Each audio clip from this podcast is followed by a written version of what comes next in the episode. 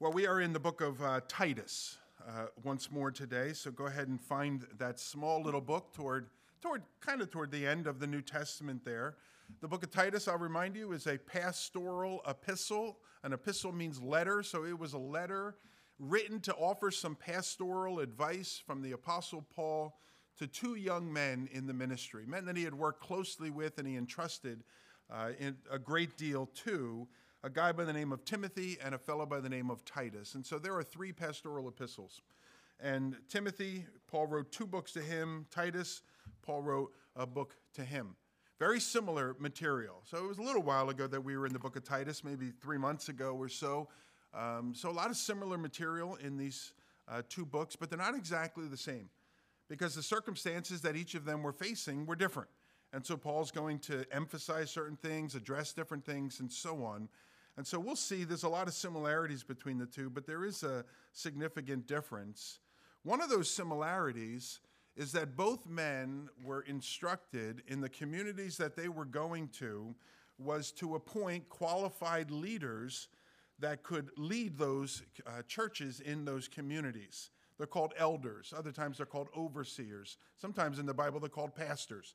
But the, these folks that are going to serve as leaders of a congregation Paul gave some qualifications for those individuals. So he says, uh, you need to appoint them when you get into each of these towns, and these are the type of people that you are going to be looking for. So that's one of the key things that Paul will address with Titus in the remainder of chapter 1. The second thing that Paul will turn his attention to, we'll consider it next week, but the second thing is that these elders, among other things, they're going to have to deal with the false teachings and the false teachers that are making their way into the congregation too. So it's going to be their responsibility to teach good, sound doctrine and also to address poor doctrine or bad doctrine or unsound. Is unsound a word? I don't know. It is. Um, uh, they need to address that as well. And so verses 5 to 9, who these leaders should be, and the end of the chapter, verses 10 through 16, dealing with these false teachers. Today we're going to address verses 5 to 9 about qualified leaders. Here, let me just read this to you, please. Verses 5 through 9. It says, Now this is why I left you in Crete, so that you might put what remained into order and appoint elders in every town as I have directed you. If anyone is above reproach, the husband of one wife, and his children are believers, and not open to the charge of debauchery or insubordination. For an overseer, as God's steward, must be above reproach. He must not be arrogant or quick tempered or a drunkard, or violent, or greedy for gain, but rather hospitable, a lover of good, self controlled, upright, holy, and disciplined. He must hold firm to the trustworthy word as taught, so that he may be able to give instruction in sound doctrine and also to rebuke those who contradict it. Now, verse 5, the first thing that we can see here, we learn here in verse 5, I mentioned this last week, is that you could tell from the verse that Paul had previously been with Titus on the island of Crete. Again, remember, the island of Crete is not some tiny little deserted island floating out in the Mediterranean. It was an island the size, square mileage of the, um, the nation or the state of Delaware. So 3,000 some square miles. It was a big area of land. There was something to between 90 and 100 towns, villages, or cities that were located on the island. This is a pretty uh, booming place in the world. A lot of people live there. It was one of the most populated regencies there of the nation of Greece, the island of Crete. So a lot of people lived there, and there were likely many, many churches on the island. One church, capital C, followers of Jesus Christ, but many different villages and towns that had their own body of believers, much like we do. And Paul tells Timothy here, I left you on Crete to finish some of the things we didn't get a chance to finish together when I was with you. So that's the first lesson is that we learn that Paul left Titus in Crete, meaning he himself had been there. And Titus, I need you to remain because there's still work to do, he says to him. They began to tackle some of the issues. You look at verse 5, it goes on, This is why I left you in Crete, so that you might put what remained into order. They had, they had begun addressing some of the issues, but they had certainly not fully accomplished what they needed to accomplish. And Paul, with the demands having to go elsewhere, trusting Titus the way that he did, he leaves Titus to finish up that work, put it into order. That's a medical term. It refers to setting a broken arm. It's the same idea. And so there were things on the island there that were broken, that were crooked, that needed to be straightened again. And that's going to be the responsibility of Titus on the island. He says to him, Titus, appoint elders in every town. And then I'll go on from there, and he's going to give instructions very similar to what he gave to Timothy about the qualifications of those elders. And so, if you were thinking about, okay, we have this business and we need to form a leadership team, there would be certain qualities you're beginning to look for. Well, this guy, what degree does he have? Or this lady, what's her experience? And, and you'd be looking for things like that. If you were forming a leadership team of any sort, depending on what that leadership team was going to lead, would be the qualifications you would be looking for. And it's very, I think it's very interesting to note the qualifications that Paul puts forward for Timothy and for Titus. He doesn't talk about their advanced degrees. He doesn't talk about their work experience. He doesn't talk about, you know, their background in this arena or that arena or can they do this or can they do that. He talks about the quality of their character. And that's the primary responsibility that Paul gives to Titus. Find men of quality character, and he'll give us some list of those. And that's the men that you should appoint to serve as leaders of your, quali- of your uh, churches in each of these communities.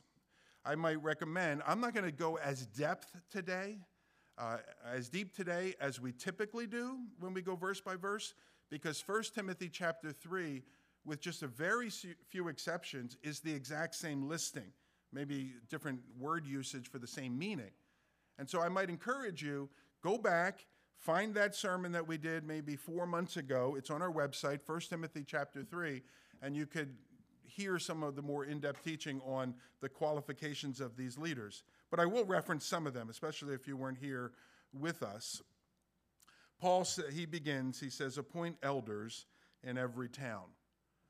So Paul's not leaving, so this is like a ministry of church government. Paul is not leaving Titus to be the Pope of Crete or the Cardinal of Crete. The term it gets a little confusing, or the Bishop of Crete. Paul is sending Titus there to appoint local leaders over each of the congregations, and not even just to appoint one guy over each church, but elders over each one of these congregations. Each local church was to have its own leadership team from that church that would be leading and serving the, the body of believers. And Titus's responsibility, he was going to be an apostolic representative. Paul would do it if he could do it, if he could be there, but he can't. He has other engagements he needs to be at. And so he, if you will, gives T- Titus the authority to do it. And Titus is going to appoint these various people to serve in these roles. Different churches approach this differently. Some will do a popular vote.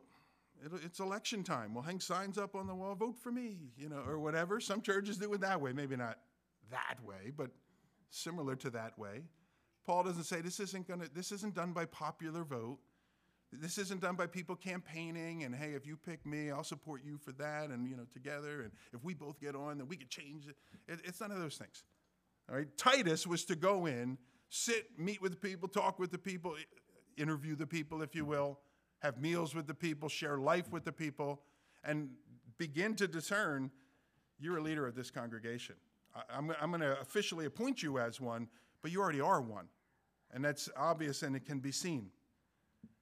He'll go on and he'll start to describe, describe their character. Now, before we look at that character, let me just note, point out to you Paul uses two different terms in this passage that some conclude are two different positions.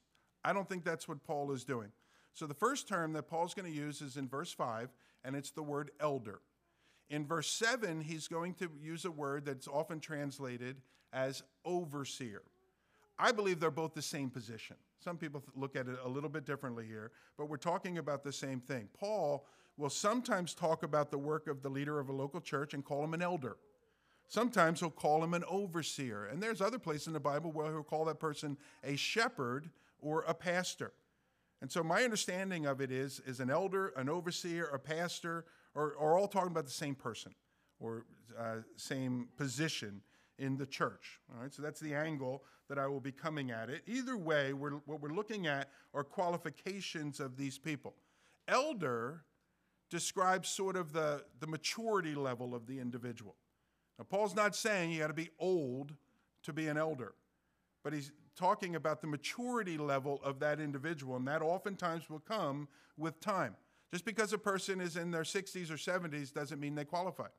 Just because a person has been a Christian for 30 years doesn't mean they qualify. But there is something that comes with time that leads to a maturity inside of a person. When Paul uses the word elder, he's referring to that.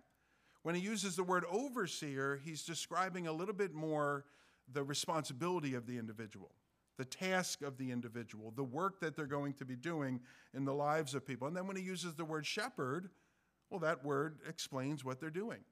They're shepherding a flock of people. They're guiding a flock of people. They're running down and chasing the sheep that goes off here, and they're keeping the other ones there, and they're making sure it's hot today. Let's get into the cool. They're shepherding, they're guiding, they're leading the folks that are there. So, with that, Paul says, appoint elders in every town as I directed you. If you're into this sort of thing, this word elder, it's the Greek word presbyteros. It sounds a lot like Presbyterian. And so there is a uh, a segment of the Christian church that follows the Presbyterian style of governance, and they are very much elder led. Uh, and that's where the word comes from, this word presbyteros. The word that he uses for overseer is the word episkopos, which doesn't quite look like it, but if you, if you squint hard enough, it does. It, that's where we get the word bishop from.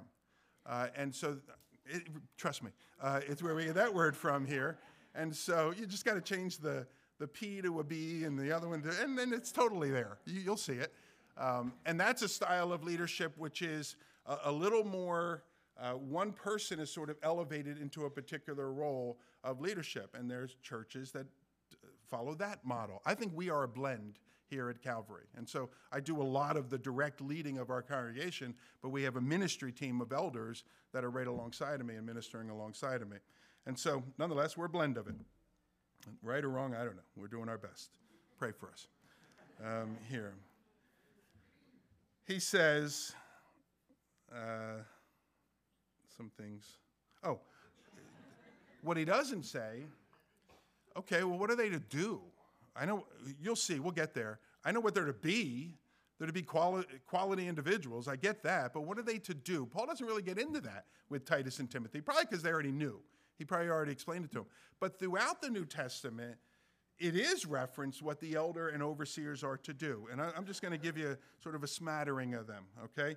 That we know from the book of Acts, chapter 20, 1 Timothy chapter 3 and 1 Peter chapter 5 is that elders, overseers, and pastors are called to shepherd and care for God's flock. That's kind of a your job responsibility.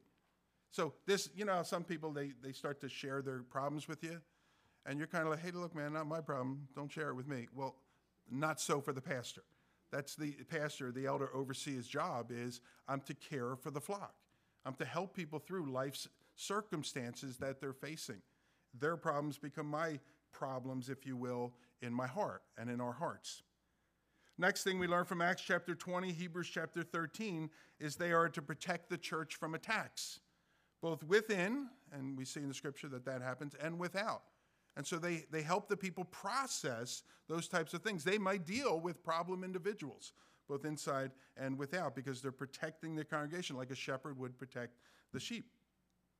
We learned from a whole bunch of places, I won't even bother, but they are to lead and to rule, but it tells us how they lead and rule, that they guide, they don't drive.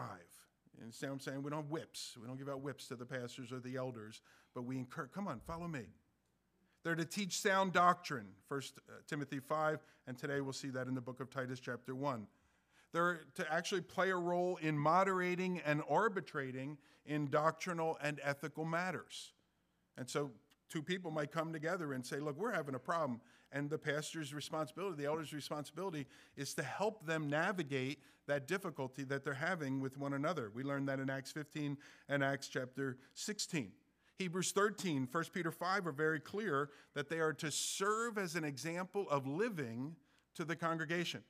That people can look at their life and say, that's a standard of living that I want to live myself. They're supposed, the elder is required to do that, and it's a responsibility of the elder to do that. We learned from Galatians chapter 6 that if a person has fallen and has been overtaken in a sin, that it's the responsibility of an elder, a pastor, and a teacher to come alongside of that person and help restore that person to their relationship with God. As opposed to saying, Look, you blew it, you're done, don't ever come back here. Rather, come on, man, let me help you. And let me help you get restored in your relationship with the Lord. We learn from the book of James that, particularly with those that are sick, but I think it's beyond that, is the elder, the pastor, and the overseers to have a ministry of prayer in the lives of others, and particularly called to come and to pray for the sick that they may be well.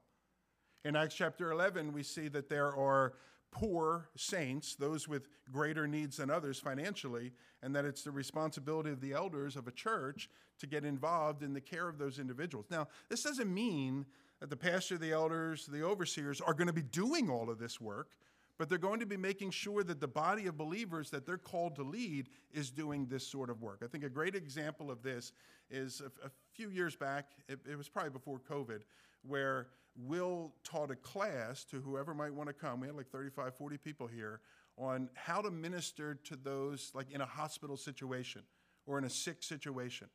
And so now, rather than there being three pastors or eight of us that are elders, are the only ones qualified or able to go visit the sick, now we had 35, 40 people able to minister to people's needs in a circumstance like that. So the responsibility of the leaders to make sure the church is doing that. And there's probably some others that I have missed. But when you put all of those things together, this isn't a responsibility for the faint of heart. This isn't a responsibility for the lazy individual. This isn't a responsibility for a person that I'll just wing it kind of thing. This is a this these needs to be for the serious individual as far as the faith is concerned. And with that being said, all of those things that that person is going to do, that being said, notice that Paul doesn't now begin to list qualifications that are academic or qualifications related to a person's intelligence or qualifications related to a person's status in society. He lists qualifications that are connected with the person's character. The closest thing to a qualification that is uh, like those academic type things that I mentioned to you is in 1 Timothy chapter 3 in the similar list that we have here in Titus at the end of it he says able to teach but even that one is debated by scholars. Is, is he communicating able to teach in the sense of teach others or is he communicating teach able or teachable? And teachable kind of fits with all the other things that are mentioned there but one, of the, one way or the other, the vast majority of these qualifications that the apostle gives has to do with the person's character and not their abilities. And that's what qualifies an individual for spiritual leadership, their godly character. Timothy, Titus's job, excuse me, as was Timothy's, is to find individuals that most closely meet these qualifications, appoint them to serve as elders, and then spend the rest of the, his time discipling those individuals to grow in those character traits as well. Does that make sense? You with me? So he says, If anyone is above reproach, the husband of one wife, and his children are believers and not open to the charge of debauchery or insubordination. The first qualification, he says, is above reproach. Now, some versions, depending on what you're reading, translate this as blameless. And I think that's an unfortunate translation because blameless gives the sense of sinless perfection. If anyone has never done anything wrong, you're going to point them to be an elder because the reality is we wouldn't have any elders. Anywhere in the world, we wouldn't have any elders. And so I, I do think it's kind of an unfortunate uh, translation. We know that it can't be sinless because nobody is sinless and nobody would qualify then for leadership. The word that is used, it's translated into the two English words above reproach. It's a word which means nothing to take hold upon. So there must be nothing in the life of a leader that others can take hold of and attack their life and attack their church that they're going to be leading. this speaks of this idea of an unquestioned integrity where no one, whether it be in the church or even in the community as a whole, well, what do I care what they think about me? Well, you better, because you're going to be a leader in that particular community where no one can take could stand up and say, "Look, I know that this man is involved in this, or this man is involved in that." Nobody could do that. So that's this first area here, this idea of being above reproach. Again, we talked a little bit more about it in our 1 Timothy 3 study. You can go back to that. The next two areas that Paul draws our attention to are, involve the home life of the potential leader. And so he says, the husband of one wife, and that his children are believers and not open to the charge of debauchery. Debauchery is sin, it's uh, depravity, um, here. Uh, he also mentions insubordination as well. Now, regarding the first one, uh, or both of them, this is not to say that an elder has to be married, because that said, you know, the husband of one wife. It's not saying that he has to have kids necessarily here. But this second, this qualification here, it's been understood in a variety of ways. Some say this about this idea of the husband and one wife, that an elder must be married. Well, if that's the case, then Paul couldn't have been an elder and Jesus couldn't have served in the role that he did. Others, are, others say that it refers to the fact that he can never be divorced. A divorced individual can never serve in that particular role. Some have argued it from this verse. Others have said they could be divorced, but they can never remarry again. A husband of one wife, regardless of the reason, by the way, for the divorce, which is a longer conversation, but we could talk about that. Some have taken it so far that even if the first wife died, that a person that wants to be eligible to be an elder must never remarry. I don't think that's what it's saying here. Some have used this as a case against polygamy. And I certainly think the Bible speaks about that, but I don't think that's what it's speaking about here. I'll remind you, we talked about this in 1 Timothy. The phrase means a one woman man. And so I don't think what Paul's getting at here is that a leader has to be married I don't think he's getting at this idea here of biblical divorce and whether such a thing is possible and if a person's disqualified if they're involved in it. And I, I don't even think he's talking about polygamy, as I pointed out earlier. I think the literal phrasing is less concerned with the person's marital status as it is with the person is perceived as living in such a way where they are married to, in, in a different sense of the term. They are loyal to, they are connected with one and only one woman, and that is their wife. They are a one woman man. And they live their life in honesty toward their wife. They live their life in faithfulness toward their wife. It's clear by others just peeking in that they are devoted to their wife.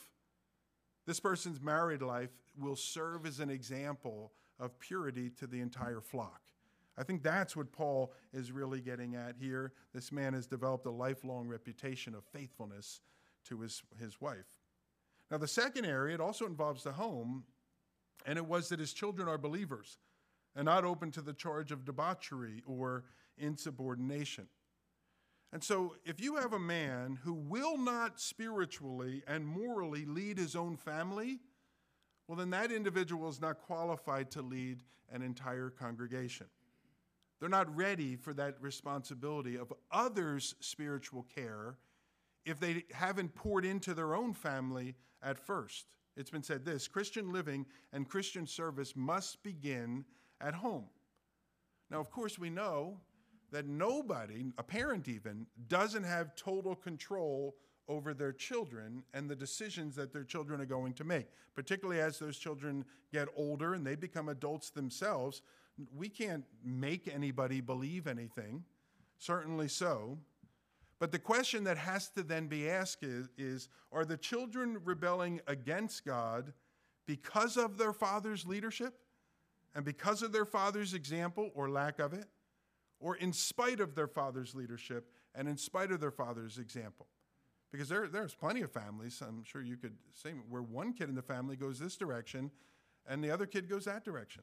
One kid is all in with the Lord, and the other is, no, I'm not. And the parents, same parents that were pouring into those children. And so, although a mom or dad can't determine the salvation of their children, they can prepare the way of the Lord, so to speak, much like John the Baptist did. Prepare the way of the Lord so that the child is more receptive, the young person is more receptive to walk with the Lord.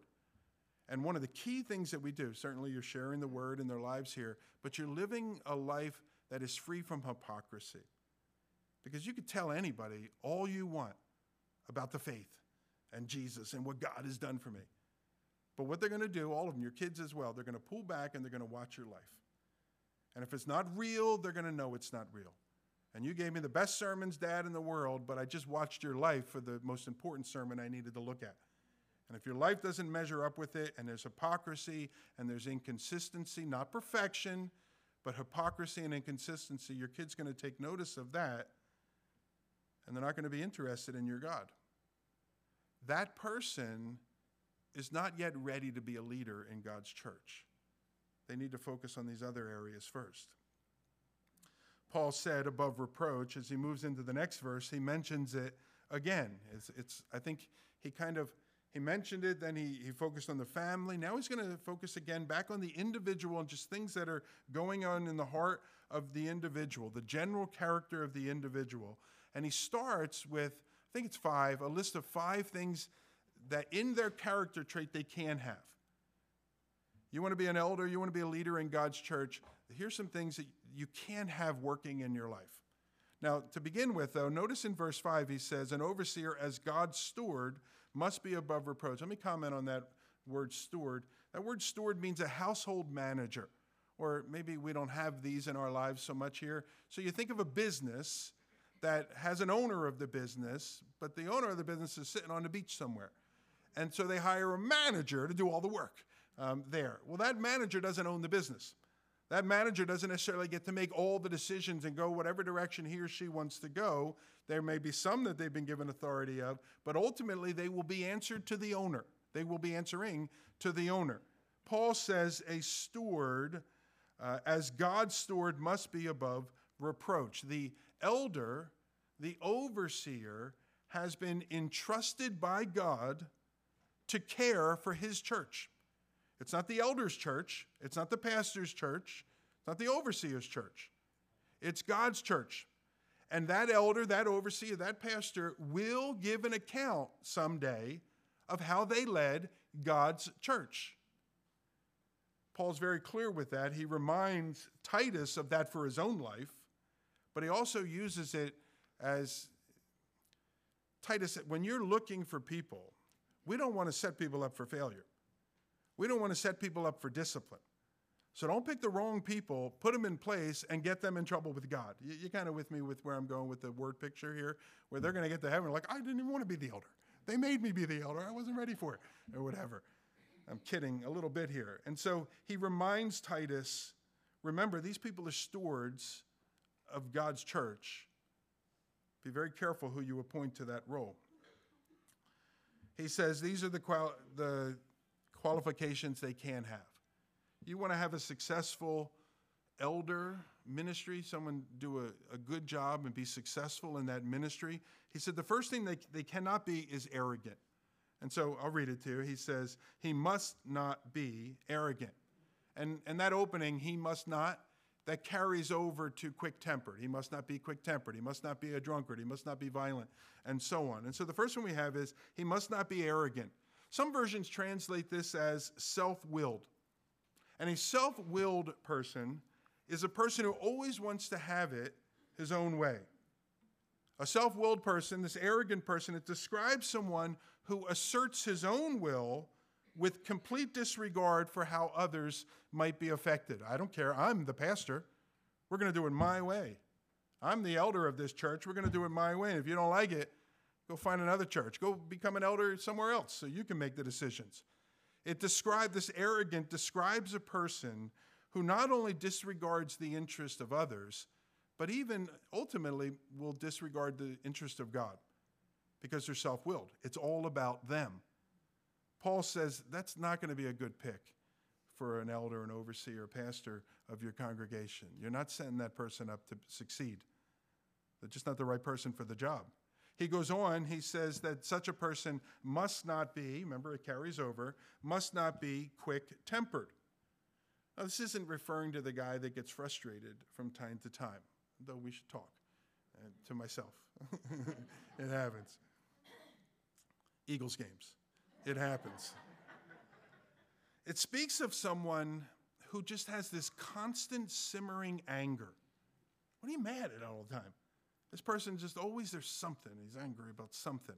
It speaks of a person that harbors bitterness and carries it around with them. They're mad at this guy because 35 years ago they did this to me. And they're mad about it.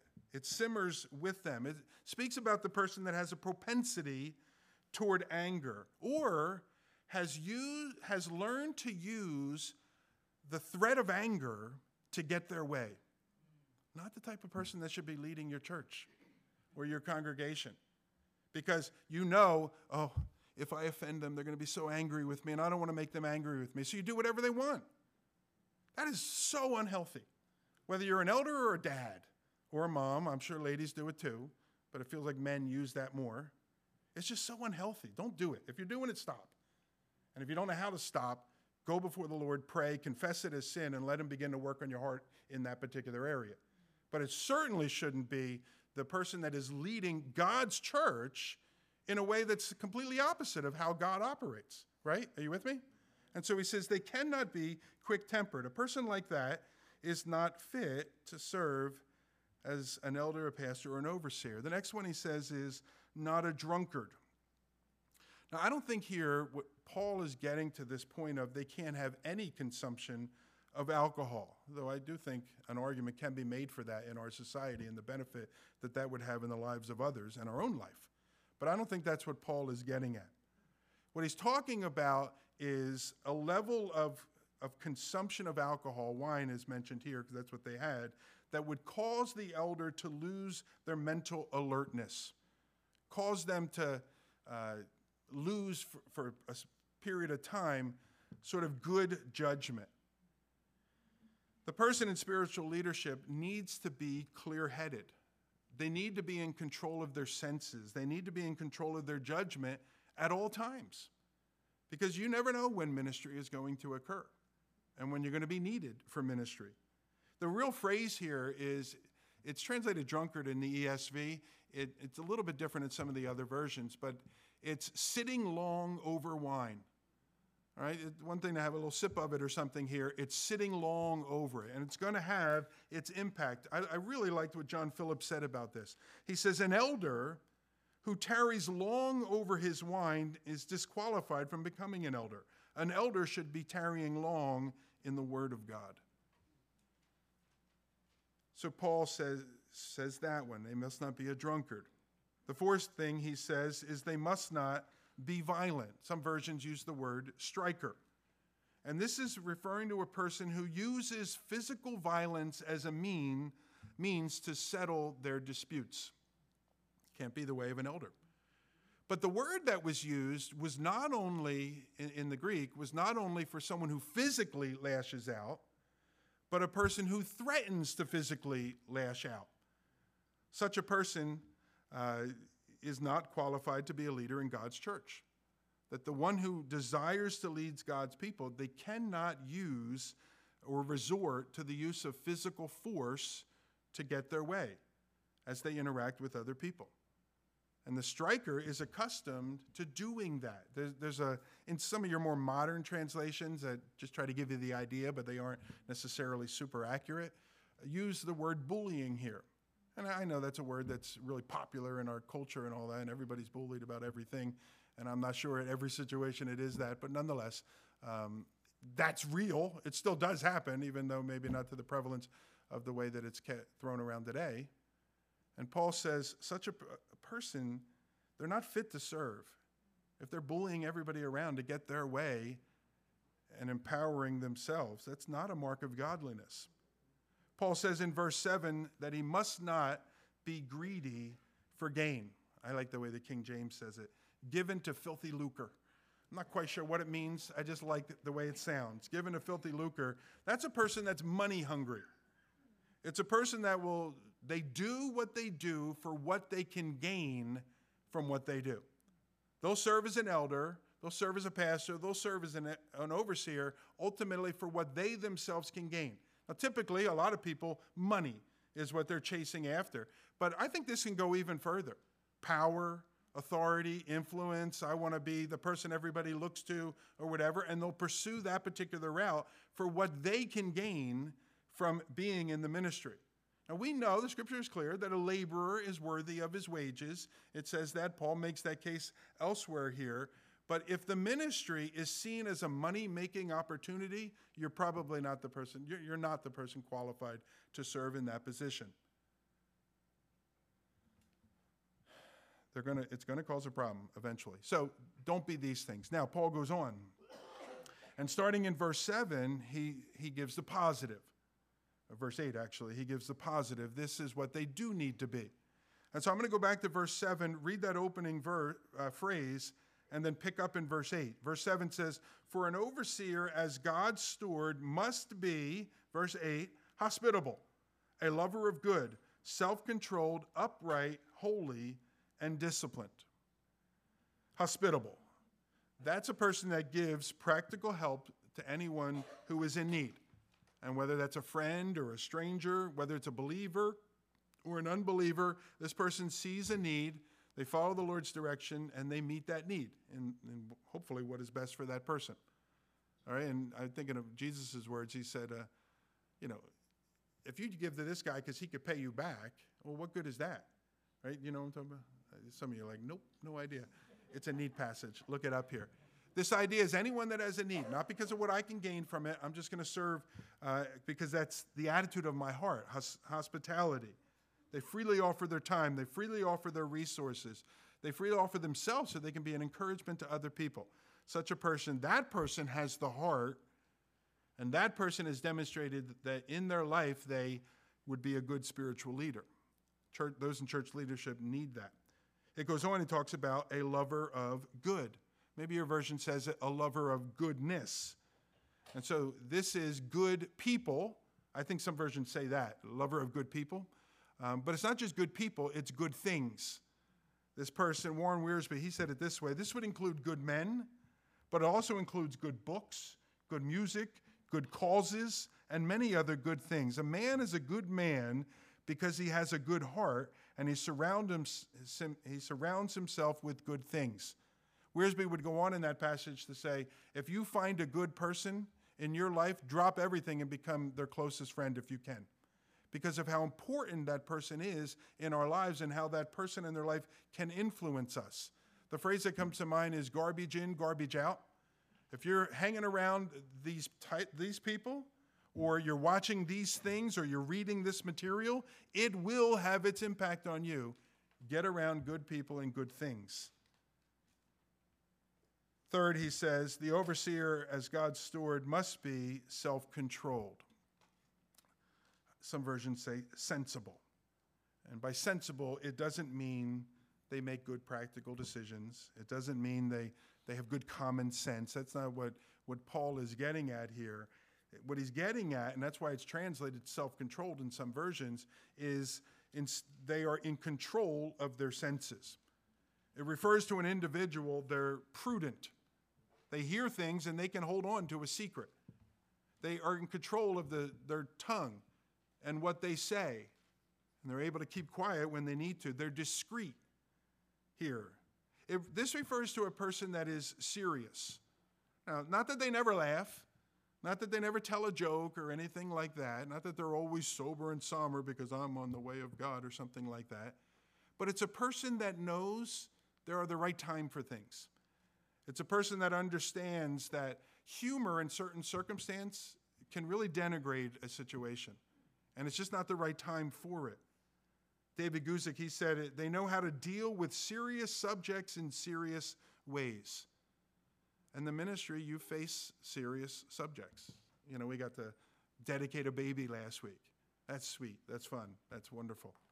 But then there are other circumstances that are just hard. And you can't go in poking, telling jokes. And we're going to get by with, you know, having just a fun and cheer up. It's going to be great. No, you need to minister to people in the depths of their circumstances. Paul says a person that has this quality, they live an exemplary life on the outside, because on the inside, through the Holy Spirit's empowering, they've learned how to control themselves. That's the type of person that should be your elder, your pastor, or your overseer. He continues in verse 8 he says that the an overseer as God's steward, they must be upright, holy, and disciplined. Some versions translate it just, devout, temperate. The idea of upright or just, I appreciate, it's a person that's committed to an understanding of what is fair and equitable for others. And they're committed to that. They don't play favorites. They don't just, you know, I, well, I like this type of person, but not that type of person. They're committed to what is right and what is just. And that's how they approach, they will approach their leadership. That's his primary concern to do the right thing. Paul says that they're holy, or it's the word devout. This refers to a, gen, a genuine obedience to God's word, or at the very least, a genuine commitment to be obedient to God's word. Again, they're not perfect, but this is a person that isn't going to look around and say, well, no one's here to see, so I, am going to engage in this. They're committed to God and His word, and they live their life accordingly. Doesn't matter if there's 50 people behind them or nobody behind them. Doesn't matter if no one's ever going to catch me or it's going to be on the news tonight. They're not going to go that direction anyway. And if they do, they're going to confess it as sin. They're going to agree with God, and they're going to purpose in their heart to forsake that as they continue to move forward. They're holy, they're devout. The last one, this idea of disciplined or temperate, again, it's translated in some versions self controlled once more. I'm reminded of Matthew Henry. Oh, I shouldn't say I'm reminded, like I memorized all his writing. I read this in Matthew Henry's writings. He said, How unfit are those to govern a church who cannot govern themselves. Self control. Now, Paul's not saying in this list here, look, you do these things and you're forfeiting salvation if you do these things. But what he is saying is, look, if this is the type of person you are, you are forfeiting leadership in God's church. Because these are the types of qualities that the leaders of God's church needs to have. Well, that's such a high standard. Nobody can meet that particular standard. Sure, they can, with the empowering of God. So just, right toward others. Holy, right toward God. Self controlled, right toward yourself. Paul says these quality character, these characteristics, these qualities need to be the person that is leading God's church. Now he, he ends in verse 9, our section, and he says, He must hold firm to the trustworthy word as taught so that he may be able to give instruction in sound doctrine and also to rebuke those who contradict it. So this gets into okay, so we learned all about the type of person he needs to be, but what's he going to do? Well, what he's going to do is he's going to give instruction in sound doctrine and he's going to rebuke those who contradict sound doctrine. Now, we could put a job uh, ad out there looking for an elder. And we need an elder that's going to re- teach sound doctrine and rebuke those that don't teach it. But notice what Paul says first. He says, This is the quality trait that that person needs to have if they're going to do that faithfully. Are you with me? And so, what that quality trait is this he must hold firm to the trustworthy word as taught or as he has been taught. Because the person who holds firm to the trustworthy word as he was taught by Paul in this context here, that person will be able to consistently give sound instruction, and that person will be able to speak into the lives of those that have gone astray and rebuke that person. So the, the person here must know God's word, and even more importantly than that, cling to God's word with full confidence. This is our guide. All right, we don't look at this and say, yeah, I understand that Paul said that, you know, 2,000 years ago, but times have changed. Have you read what the new journal has come out and said? And take our direction from this movement or that, or Oprah or whomever. I say Oprah, that was like 50 years ago. Um, now, whoever the voice is now that is out there telling us what the new trends are in, uh, in thinking, we don't turn to those things for our direction, we turn to the Word. If those things agree with the Word, they may give us some insight on some stuff, but we go to the Word of God. And the elder who holds firmly or to the trustworthy word, holds firm to the trustworthy word as he's been taught, is qualified to lead God's church. He sees the word of God as trustworthy. Holding firm, it means to strongly cling or adhere to something or to someone. And here, like you can picture that there's sort of this flash raging flood, and a person's car has been sort of swept away, or they themselves have been swept away, and they're going down with this water, and it could get more and more dangerous. Who knows where this water is going to take them? And they hit a tree, and they cling to that tree, or they cling to that telephone pole, and they're not going to let go of it lest the flow take them away. Paul says that's how they have to hold to God's word. It must be something they're not going to deviate from, never deviate from, regardless of the circumstances that they're facing. They're unwaveringly loyal to the scripture. And the man who is not committed to knowing God's word, reading God's word, knowing God's word, applying God's word, and living God's word for themselves, they have no business leading God's church. Because that's what God would have for every one of us as individual followers of Christ. And if the leaders aren't doing that, it's just a matter of time before the congregation isn't doing that. That person has no business leading God's church. Leaders of God's church need to be devoted to God's word and the faithful application of God's word. He says, so that they may be able to give instruction in sound doctrine. Sound, uh, we talked about it with 1 Timothy. It's where we get our English word hygienic or hygiene. It has this idea of health, cleanliness, and health. This person with the sound doctrine will build up the church, it'll make it stronger, healthier. And then there will be the time when folks will stray from God's word. This elder needs to be able to speak truth and bring the person back on track. No, no, you're following this, this thinking, this idea, or you're misunderstanding this. Let me show you God's word. Let's get you back on track that person is qualified. So as you look at these qualifications here, go back look at 1 Timothy chapter 3, certainly so. You see they're all character traits. Godly men, faithful men, men committed to God's word, men that will or take it seriously and will teach it with conviction and integrity. That's the type of leadership of a church and one would expect that's going to carry over into the congregation of the church because that's what the people are being taught. That's the type of church that God blesses. And may that ever be, honestly, may that ever be those types of words, may they ever be the words that are used to describe us and the work we're doing here at Calvary Mercer. Amen? Amen. Let's pray. Father, you know uh, that we we don't always measure up to our own standard for our lives. And so certainly we fall short of your perfect standard for our lives. But Lord, we, uh, boy, we are so grateful for your grace, for your mercy, for your cleansing, for your washing. We're so thankful for the ministry of your Holy Spirit in your life. You guide us, you direct us, you bring us conviction. Lord, you, uh, in that conviction, you draw us back to your Son, back to the cross again, where that cleansing is afresh. And so, Lord, we pray that as we consider these things, Lord, we don't want to look at this list and say, that's beyond me. Lord, but we want to look at it and say, this is what God wants to create in me.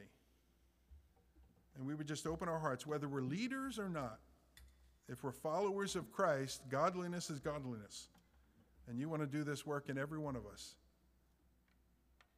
And so, Lord, help us to take inventory prayerfully and then respond as you guide us and lead us, that we might walk in your ways. And I pray today in Jesus' name, amen.